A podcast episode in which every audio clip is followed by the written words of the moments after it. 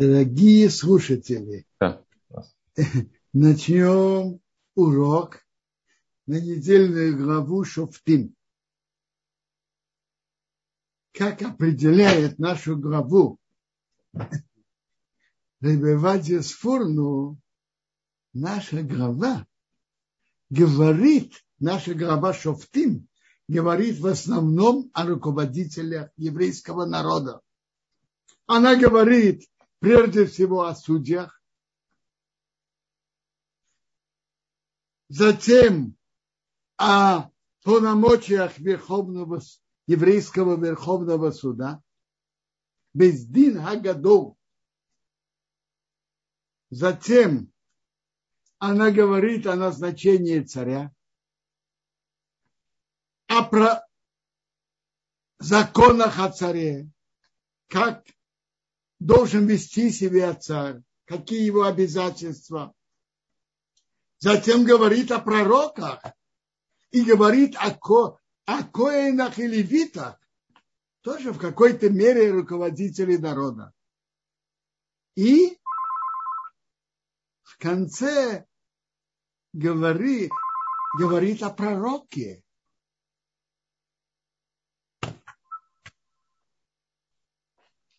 И говорит о пророках. Тоже они руководители народа. Я начну прежде всего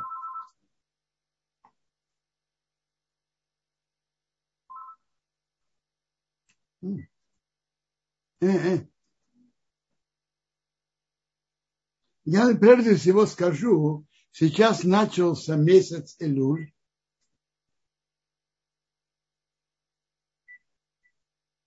Это месяц Рах Арахамим Веаслихас. Милости Бога и прощения. Первого Элюля Рошхода Шелюль Миша поднялся на гору.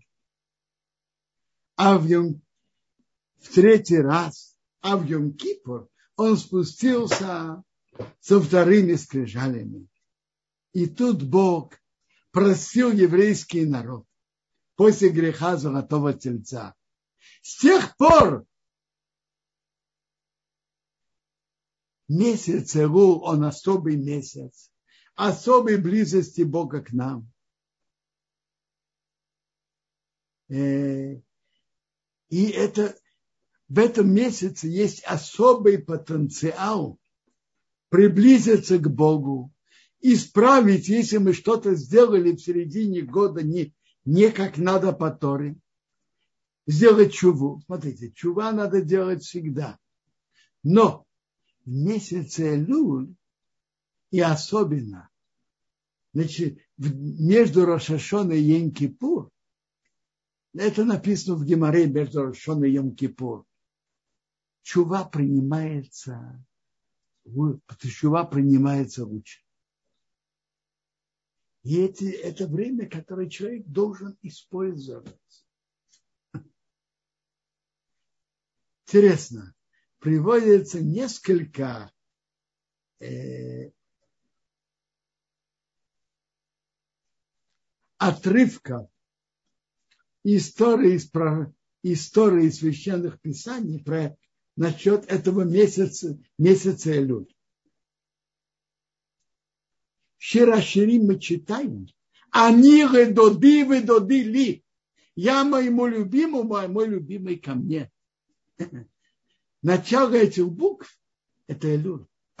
Говорится о молитве. Молиться сосредоточенно, в, особенно в этот месяц. В свитке Эстер написано Ишварею матанот ваевняним. Так начало букв этих слов – это тоже Элюль. Давать больше на сдаку. А в Торе написано, умор Ашем Эрекехо, Бог обрежет, эсревовхо вэсревав зарехо, твое сердце и сердце твоего потомства, этревавха вэтревав, начало месяца, начало букв, первых, первых букв этих слов, это тоже Элюль. это хорошее время для чубы. У Сфардим принято сразу после Рошходеша говорить слихот. У Ашкназим мы только мы трубим в шофар велюль. А слихот мы начинаем неделю перед Рошашана. В этом году Рошашана выпадает на вторник, и то мы начинаем говорить слихот две недели, полторы недели перед Рошашана. Это особый месяц близости к Богу. И хорошо это использовать. Я читаю недельную главу. Сразу в переводе. Судьи и шотрим. Что такое шотрим?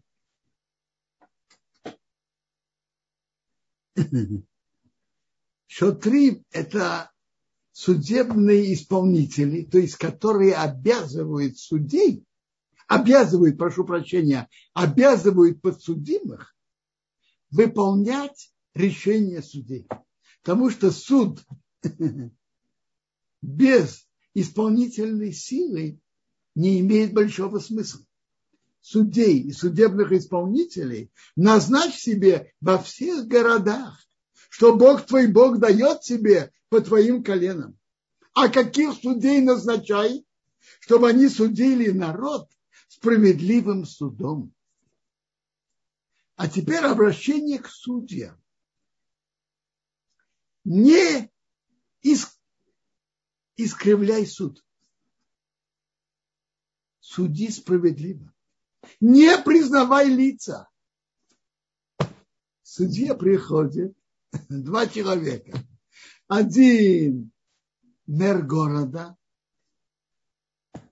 а другой простой дворник судья должен относиться к обоим совершенно в равной мере. Один требует у другого что-то, судья должен относиться к обоим совершенно в равной мере. Он не имеет права говорить одному, ну, укорачивай твои слова, мы уже все поняли. А другому давать говорить, сколько он хочет.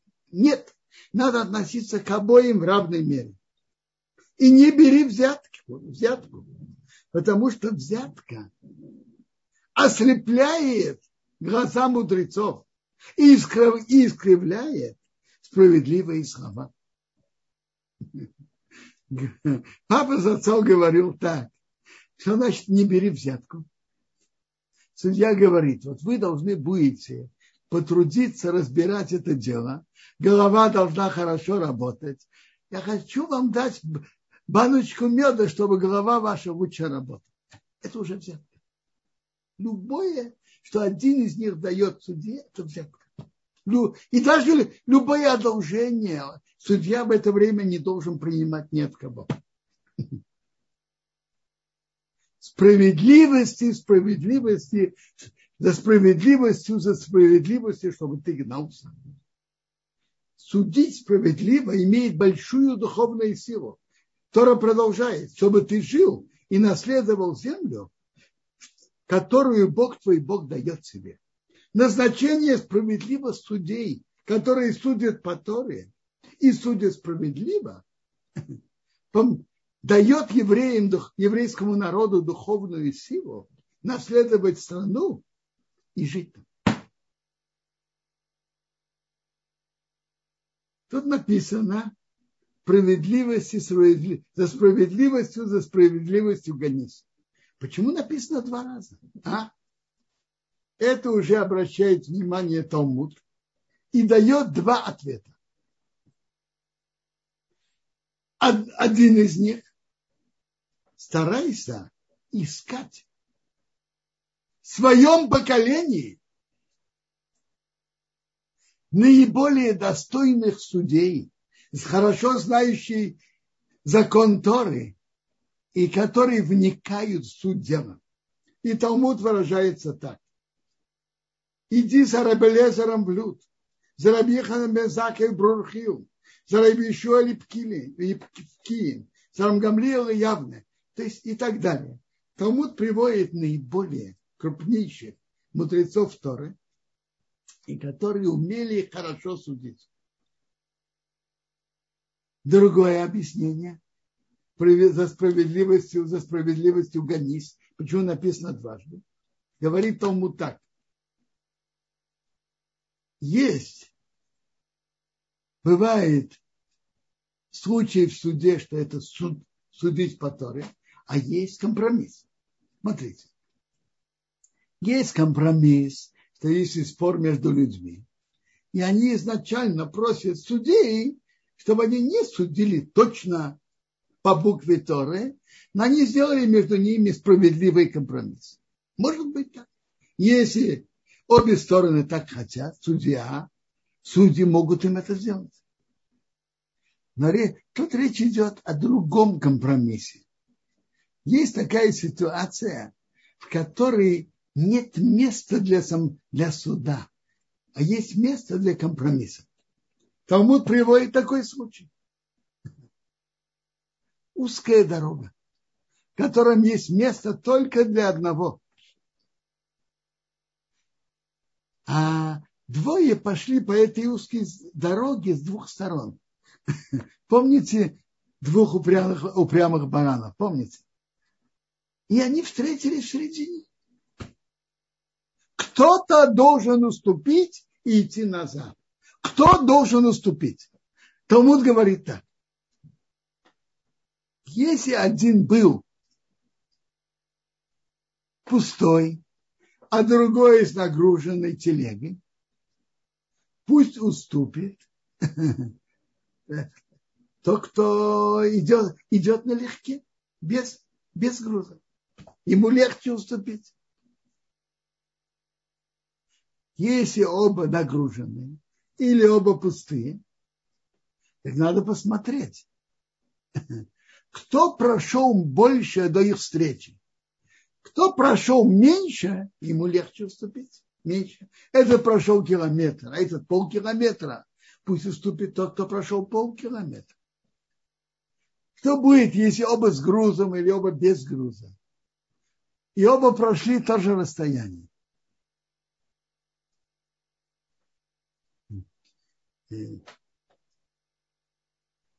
И э, что делать? Талмуд говорит так. Бросают жребий, и тот, кто уступает, ему что-то доплачивают. Есть интересный комментарий одного из больших хасидских рэбе, Рабуна Мифшисхе. Он говорил, почему говорят дважды за справедливостью, за справедливостью гонись. Ищи справедливости, но только путем справедливости, не путем обмана. Пример. Три человека положили три тысячи у кого-то, а тот полностью отрицает, не брал у вас, ничего не знаю доказать невозможно. Что делать? У них есть оригинальный выход. Им же действительно должны эти три тысячи. Один выступит в качестве истца, а двое в качестве свидетелей. Когда есть два свидетеля, то тот будет обязан заплатить. Но это же неправда. Они не свидетели. Тут есть другой запрет. Выступать как, как свидетели, когда он хочет получить деньги. Значит так, один выступит в качестве истца, двое в качестве свидетелей, получат эти, эти деньги и разделят их, каждый получит то, что ему полагается. Это нельзя потом. Это не, искать справедливости, но несправедливым путем. Ведь это неправда. Они не свидетели, они истцы. Ищи справедливости, но только путем справедливости. Дальше Тора нам рассказывает о полномочиях еврейского Верховного суда. Вы знаете, в еврейском суде было три вида судов. Был суд из трех членов и трех судей, которые могли судить денежные вопросы. Были суды из 23 судей, 23 членов, они могли даже присуждать смертную казнь. И был один центральный верховный еврейский суд для всего еврейского народа, который э, был центральным органом для всего еврейского народа. Есть, есть его полномочия. Скажем, судить колено, судить уже пророка. И, и есть еще действия, которые мог, может сделать только Верховный суд из 71 члена. Так я читаю его большие полномочия. Когда скроется от тебя вопрос суда между кровью и кровью. Есть кровь, которая делает женщину нечистой, а есть, что не делает. Между судом и судом. Как по правилам ведения суда. И между нега и нега. И, и нега это такое пятно, например, пятно, белое пятно на теле, которое делает человека нечистым. Принято переводить проказом, но это не соответствует этому определению Тора. Так есть нега, который делает человека нечистым, а есть, когда не делает нечистым. Идет, идут споры в твоих городах. Что значит споры? Мудрецы Торы поспорили эта кровь чиста или нет. Надо так вести суд или так. Нега – это чист или не чист. Что делать? Спор. Можно сказать то же самое. Спор в законах шаббата. Можно такое действие делать в шаббат или нет. Идет спор между мудрецами Торы. Что делать? Что делать? Стань и поднимись в то место, который выбрал Бог твой Бог его. В прошлой главе мы читали, значит, место, которое Бог выбрал, выбрал, это то место, которое Бог выбрал построить там храм. Так там, внутри до двора храма, заседал еврейский верховный суд. Поднимись то место, что Бог твой Бог его выбрал и придешь к коаним, левитам, их судье, который будет в те дни. А? Тора выражается очень интересно. К судье, который будет в те дни. Чему Тора так выражается? Есть многие люди, которые говорят так. Я бы, конечно, пошел бы к еврейскому, э, пошел бы к раввину, к мудрецу Тора. Но это, был бы это мудрец Торы, как был 200-300 лет назад.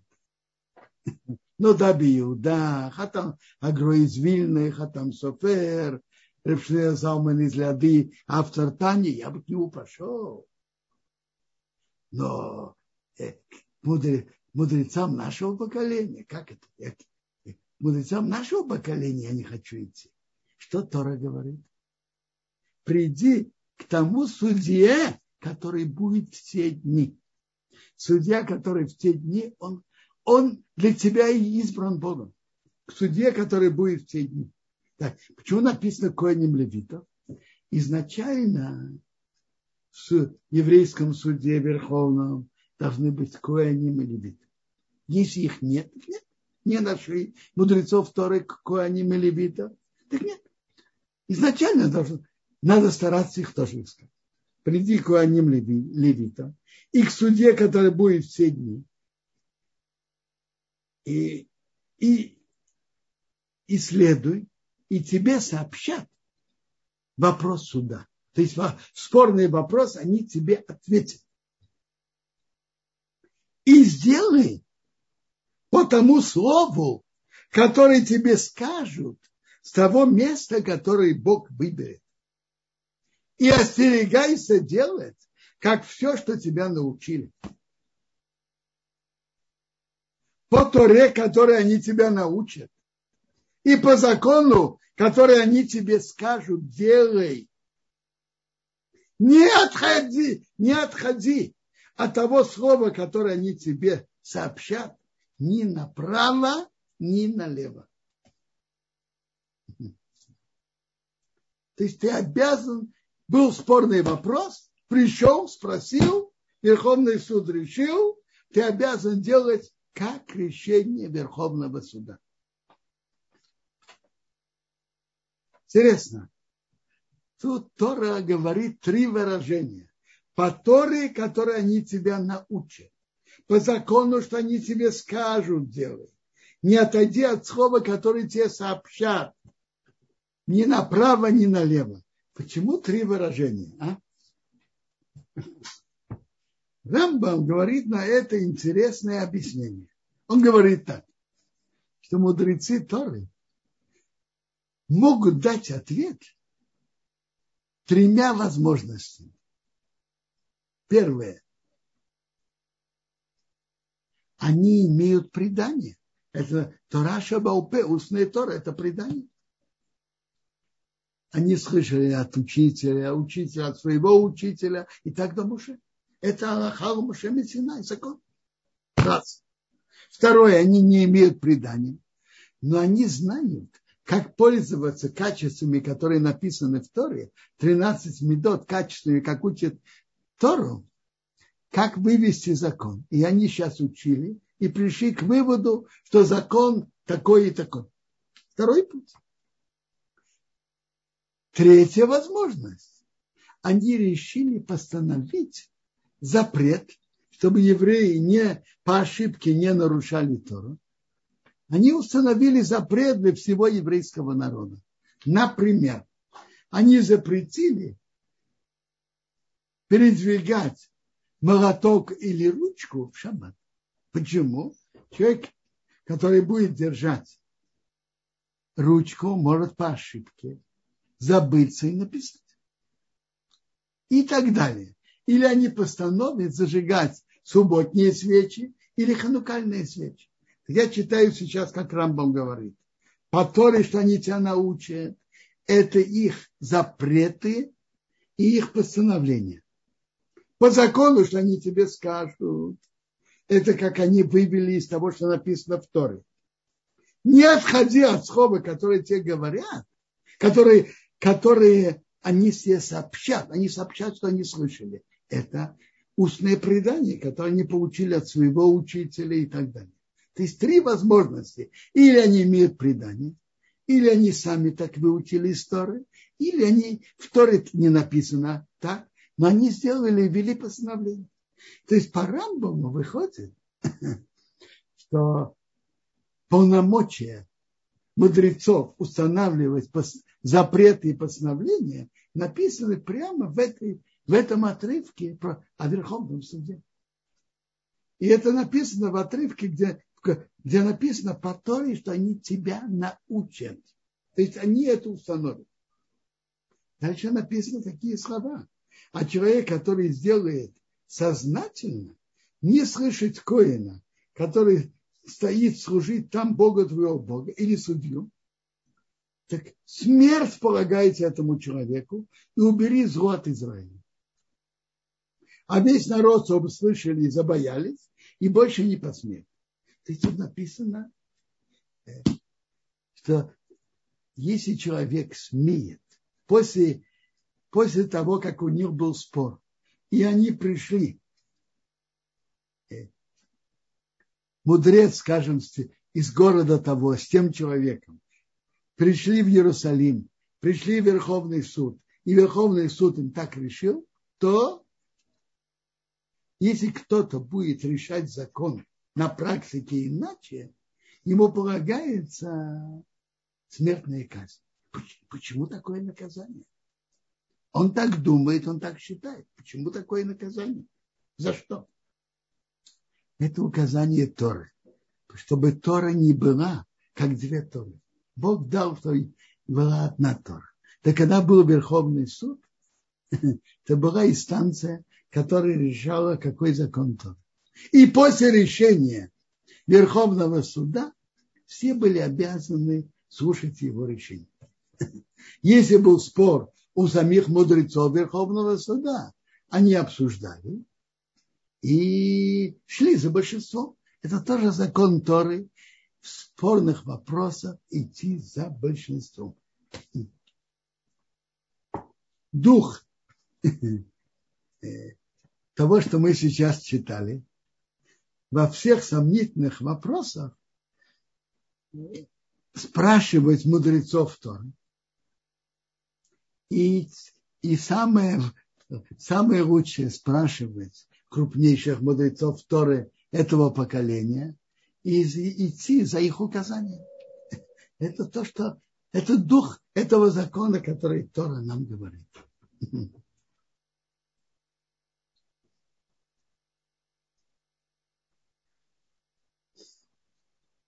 Дальше Тора нам рассказывает,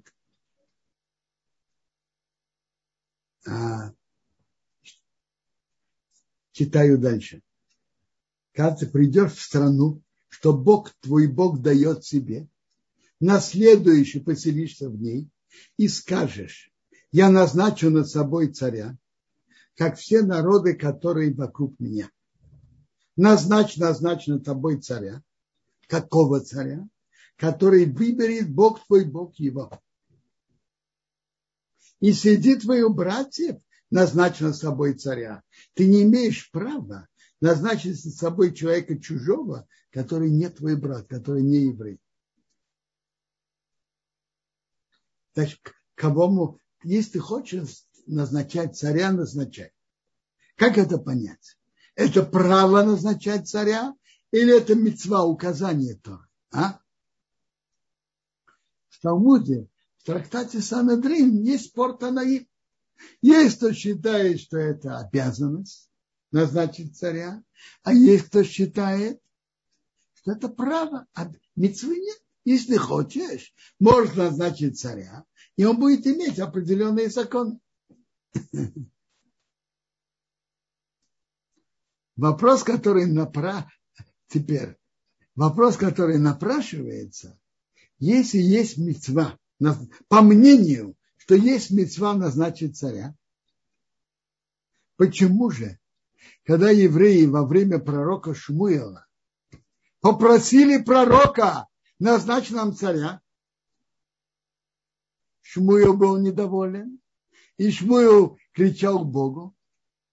И видно, что Бог тоже был недоволен этим. Почему? Евреи хотят делать мецву, Почему Бог был недоволен? А? Э, ответ на это лежит, знаете, в чем? Это мецва. Но надо все, каждая мецва имеет свое время и свое место. По мнению, что это мецва, это мецва. Или по другому мнению право. Но это в то время, когда это подходит.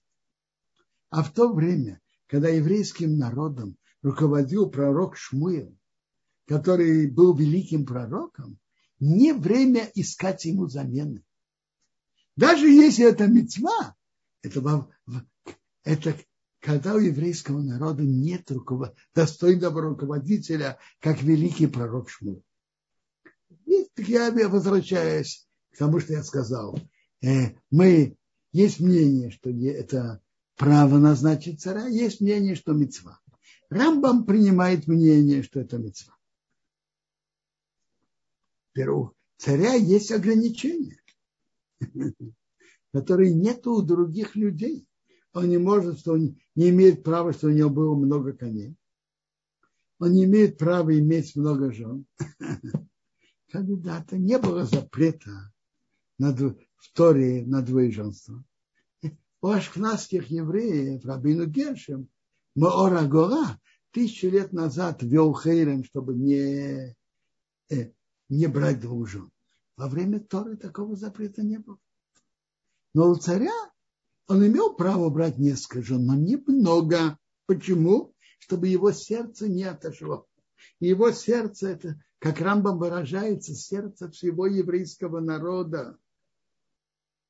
И оно должно быть занятым потребностями народа, а не заниматься личными делами, э, женами и так далее. И серебро, и золото, что у него не было много. То, что ему нужно для расходов, но немного.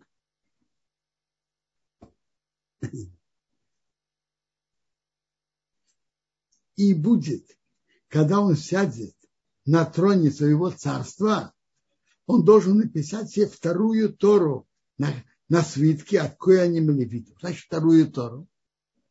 Есть мецва на каждого, на, относится к каждому еврею, что у него есть, у каждого еврея есть мецва писать для себя свиток Торы. У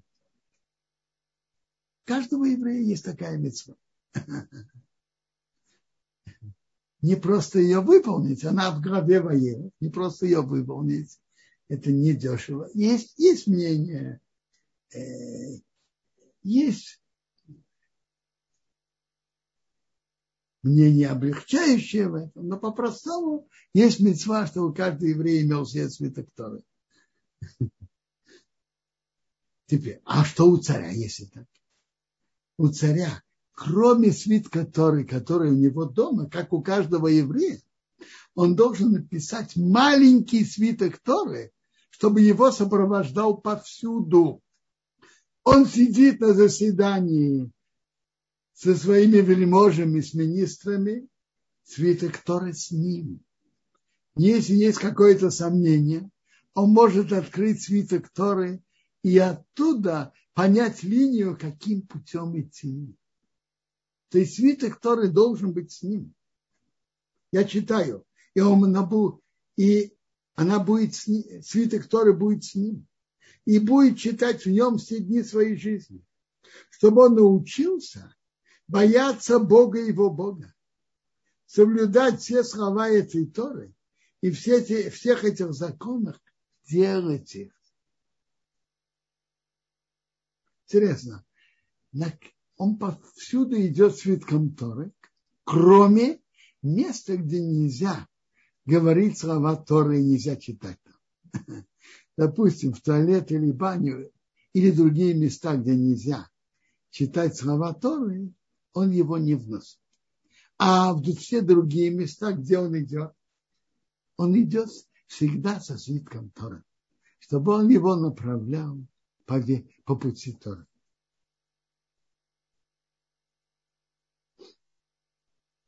Чтобы не поднялось его сердце над своими братьями, и чтобы он не ушел от указаний Бога ни направо, ни налево. Чтобы он удлинил, то есть он не имеет права отойти никакой заповеди. Тора обязывает царя соблюдать все заповеди Торы, как, люб, как любой другой еврей. И в нашей главе дальше говорится о пророках. Если пророк говорит от имени Бога царю что-то делать, он обязан это делать. Он обязан выполнять приказ Бога, который он передал ему пророк от имени Бога.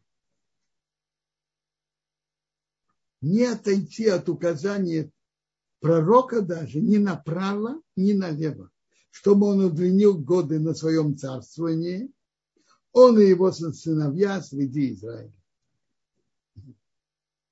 И тут, тут намекается, что если он будет соблюдать приказ пророка от имени Бога, он удлинит свои годы на царстве, он и его сыновья. А если нет, то нет.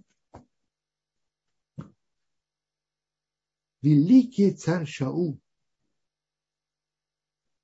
с его великой скромностью и его таким величием, Шаул был очень великим человеком. Но он был отвергнут, отвергнут Богом. И Бог сказал тебе пророку Шмуэла, что... То есть он оставался еще царем, но уже без прошлого величия. Из-за того, что он не выполнил указание Бога через пророка Шмуэла.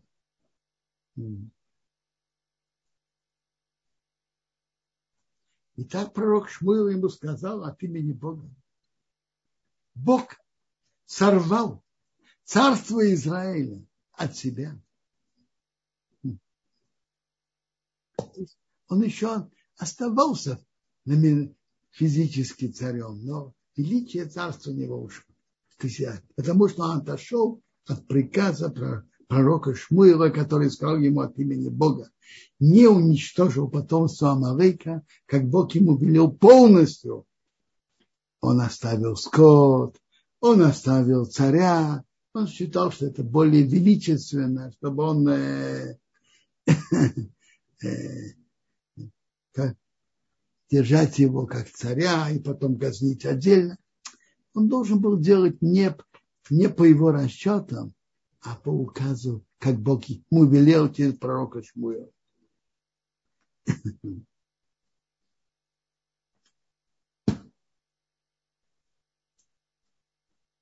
Я читаю дальше.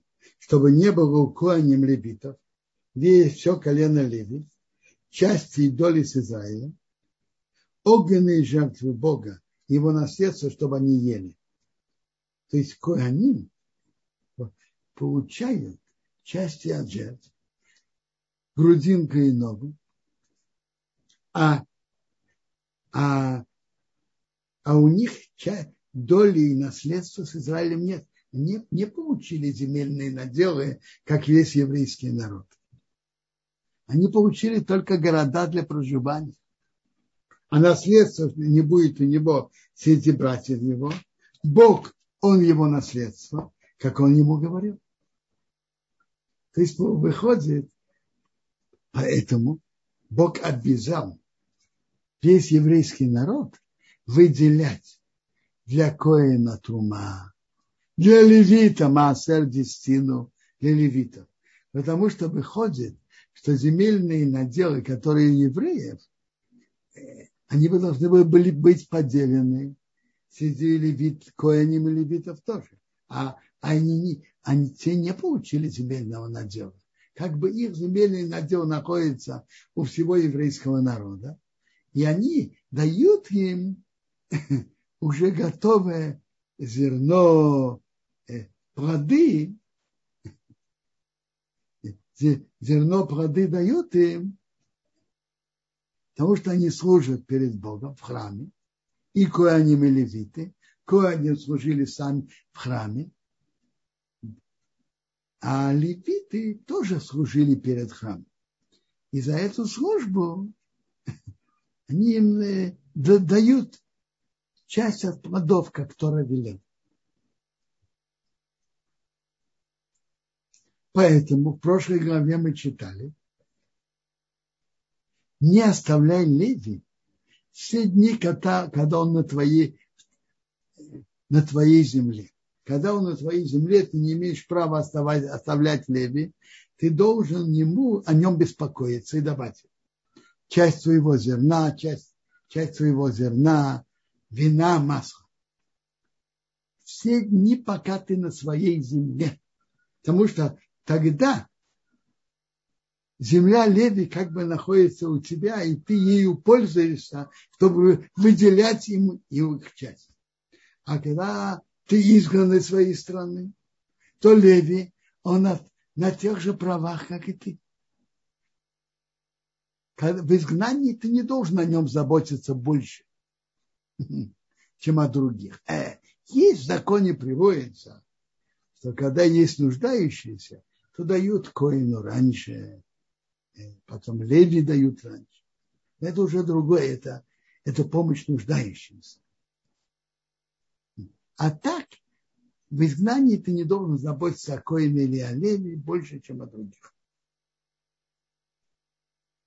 А это будет закон коаним от народа, а те, которые приносят жертву, бык или овца коза, и он должен дать коину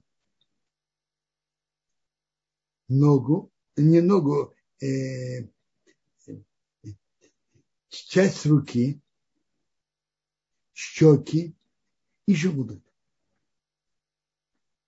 Когда человек режет животное, то он должен дать коину часть от э, передней ноги, э, ноги, щеки и желудок.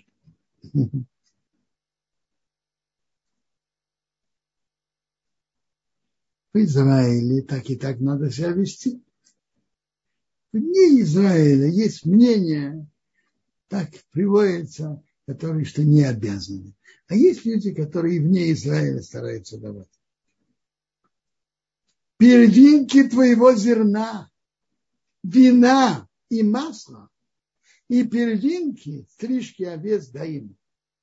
Потому что его выбрал Бог твой Бог и всех колен. Вставать и служить именем Бога. Он и его сыновья все дни. Бог его выбрал. Поэтому ты должен это ему давать.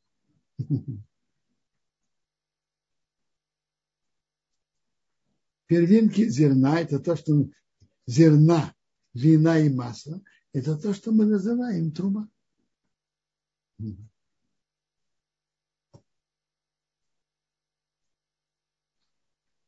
Тора дальше нам говорит о том, что когда, тут написано, когда придет Леви, но имеется в виду в, этом, в этом тексте, когда придет Коэн из одних из, город, из одного из городов из всего Израиля, где он живет, и он придет по желанию сердца, в том месте, что Бог выберет, так он служит от имени Бога его Бога. То есть так. Всегда было,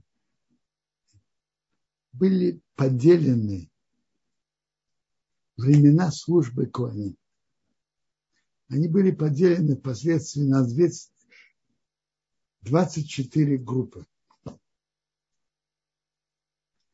А каждая группа тоже на 6, каждая, то есть каждая группа служила в храме неделю. А как она служила неделю? Сама эта группа была поделена на шесть семей, и каждая семья служила один день в этой неделе. А в субботу все служили вместе.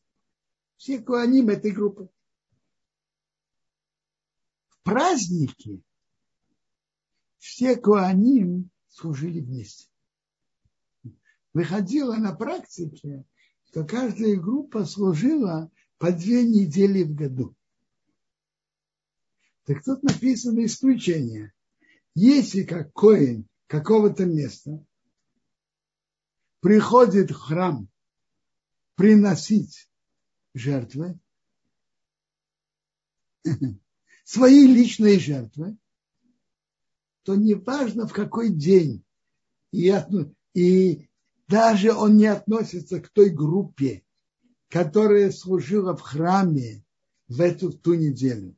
Но если он приносит свою личную жертву Коэн, то он имеет право принести ее в любой день. И раз это его жертва. Ну, можно сейчас спрашивать вопросы, пожалуйста. Я готов отвечать. Спасибо большое, Робинсон. Э, прежде чем отвечать, если можно, Робинсон, тут была просьба. Меня не слышно?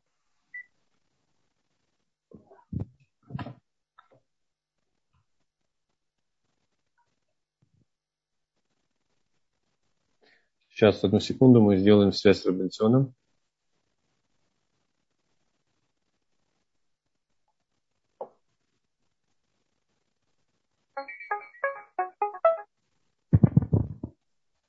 Квадраф? Да, я слышу вопросы, пожалуйста. Значит, э, если можно, Робинсон, тут э, Марина просила, э, ее муж сейчас находится в реанимации, и она попросила, если посвятить часть нашего хотя бы уже урока исцелению Александра Йосеф Бексара. Что Бог помог что Александр Йосеф бен Сара, Бог послал ему Рафу Шлему. Аминь. Спасибо большое. Робинсон, есть вопрос такой, значит, Анна спрашивает, э, вопрос, недельная глава начинается с Шатим, Шафтим Вишатрим. А месяц да. Илуль, э, это подго... месяц Илуль подготовка к дню суда. Должны ли мы быть себе судьей по закону Торы и Шатрим э, применять это в свою жизнь? То есть Шатрим тоже, не только Шафтим, но и Шатрим. Смотрите, смотрите, по, есть, как говорится, пшат, а может быть и дружь. Э, как раз это время себя судить. И если что-то не как надо, направлять себя верный, верному пути. Но, разумеется, надо знать, каким путем на самого себя воздействовать, чтобы изменить свое поведение к лучшему. Как дружь, это очень хорошо. А, спасибо большое, Бенцион. Денис э, Э, спрашивает, сколько судей было в Верховном еврейском суде? Я, я упомянул, еврейский главный Верховный суд был из 71 члена. Приводится, что Моше сказал, собери мне 70 судей. И Моше во главе 70 плюс 1 сколько? 71. Было 71 член. А, большое спасибо, Робинсон. Э, есть еще вопросы здесь уже в Ютубе, я смотрю. Э, вопрос такой. Касательно, я так понимаю, о многоженстве. Э, но это касалось, в общем-то, нашему уроке еврейского царя. Но здесь вопрос такой. А ведь если есть заповедь плодиться и размножаться не только для царей, но и также для всех евреев, то чем больше жен, логически должно быть проще выполнить заповедь. То есть одной женщине ведь тяжело рожать много детей без вреда для здоровья. Послушайте, эта проблема есть у женщины, все нормально.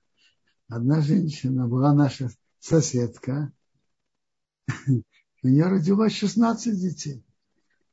А вообще-то по закону Торы плодиться и размножаться, как минимум, это родить одного мальчика и одну девочку. Спасибо, Бенсион. Э, если есть вопросы, пожалуйста, у нас еще есть э, немножко времени. Задавайте, можно поднять руку или написать в чате, или же здесь, в YouTube, или как вам удобно. Мы ждем ваши вопросы, а пока мы можем продолжать Робинсон урок. Вот есть, пожалуйста, Робинсон, я попробую озвучить, есть кто-то поднял руку сейчас. Аша, э, э, Рыбашер, сейчас мы попробуем. Пожалуйста. Рыбашер, попробуйте ваш звук, уже включен. Попробуйте. Может, надеемся, что Раб вас услышит. Говорите. Шалом, кого то Раб. Робинсон, вы слышите Ашера? Я ничего Если не нет, слышу. Так, нет, Робинсон не слышит. Э, Аш, Ашер, пожалуйста, передайте ваш вопрос от меня. А, шалом, вопрос. Да.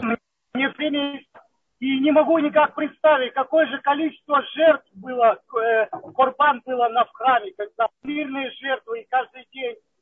Сколько же это было жертв, так много, трудно это все делать. И это, или это было чудо, когда приносили столько много жертв. Это же и кровь, и работы. Как все вы это, говорите, как вы, Ашер, вы имеете, в виду, вы имеете в виду ежедневные жертвы в храме, правильно?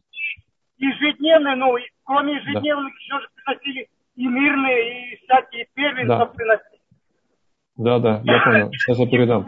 Равенцион, Аш, э, э, Вашер спрашивает, э, каким образом, ведь необходимо было приносить огромное количество жертв каждый день, помимо постоянных жертв, еще множество было жертв и мирных, и добровольных, и повинных.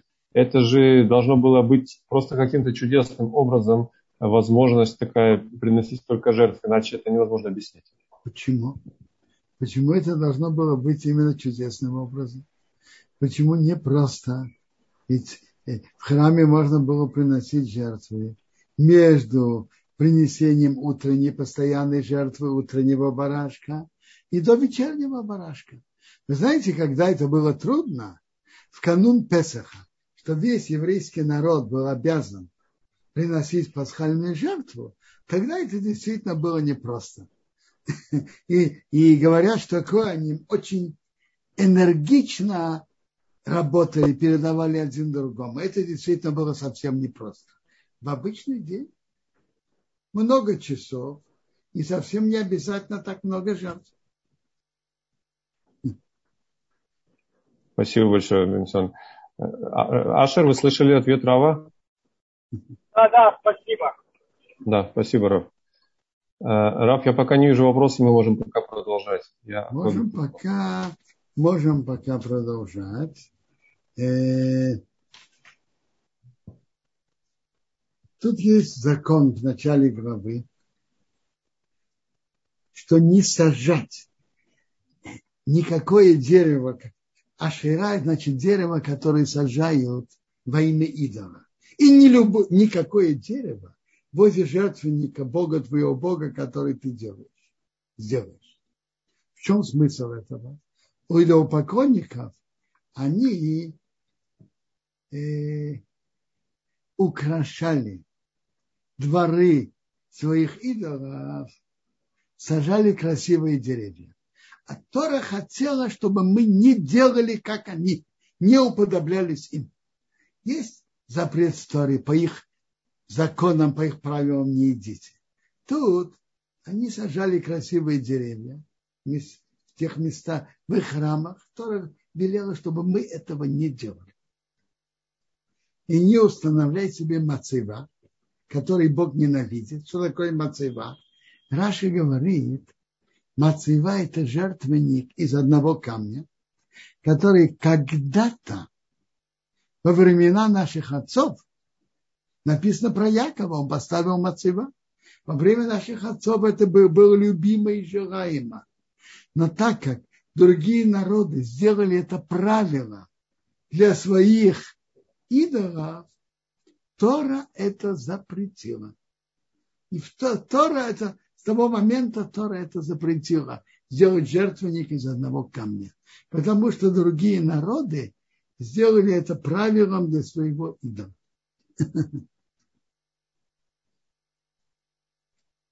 Дальше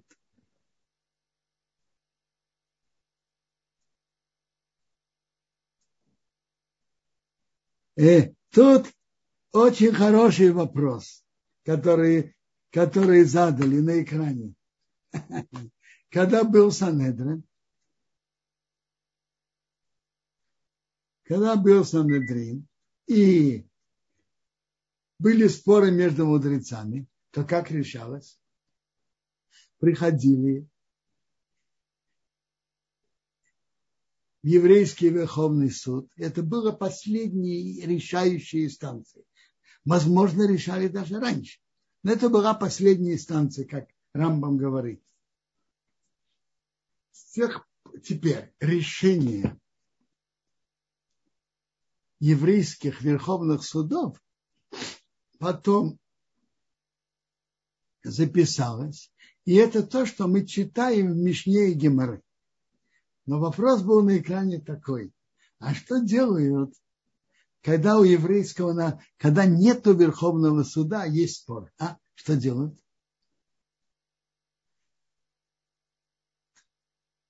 У, мудрец, у мудрецов, у раввинов поколения.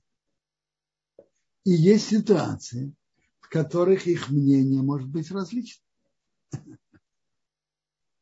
Я вам скажу, во многих местах нашло, находится путь, что мы идем за большинством виднейших мудрецов поколения. Есть ситуации, когда действительно остаются два мнения. Бывает такое.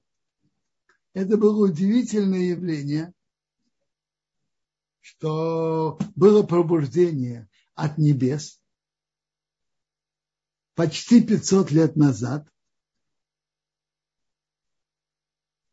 И Рабейсев Кару написал Шулханарух по большинству, по мнению большинства мудрецов Торы, и действительно он был принят всем еврейским народом. Но что? Рамо приписал к ему в некоторых вопросах обычаи ашкназских э, общин и ашкназских мудрецов, за которыми идут ашкназские евреи, они другие. Но Шуханару был принят всем еврейским народом. Это было пробуждение с небес. А есть ситуации, когда действительно нету, общ... нету решения общего и есть два мнения.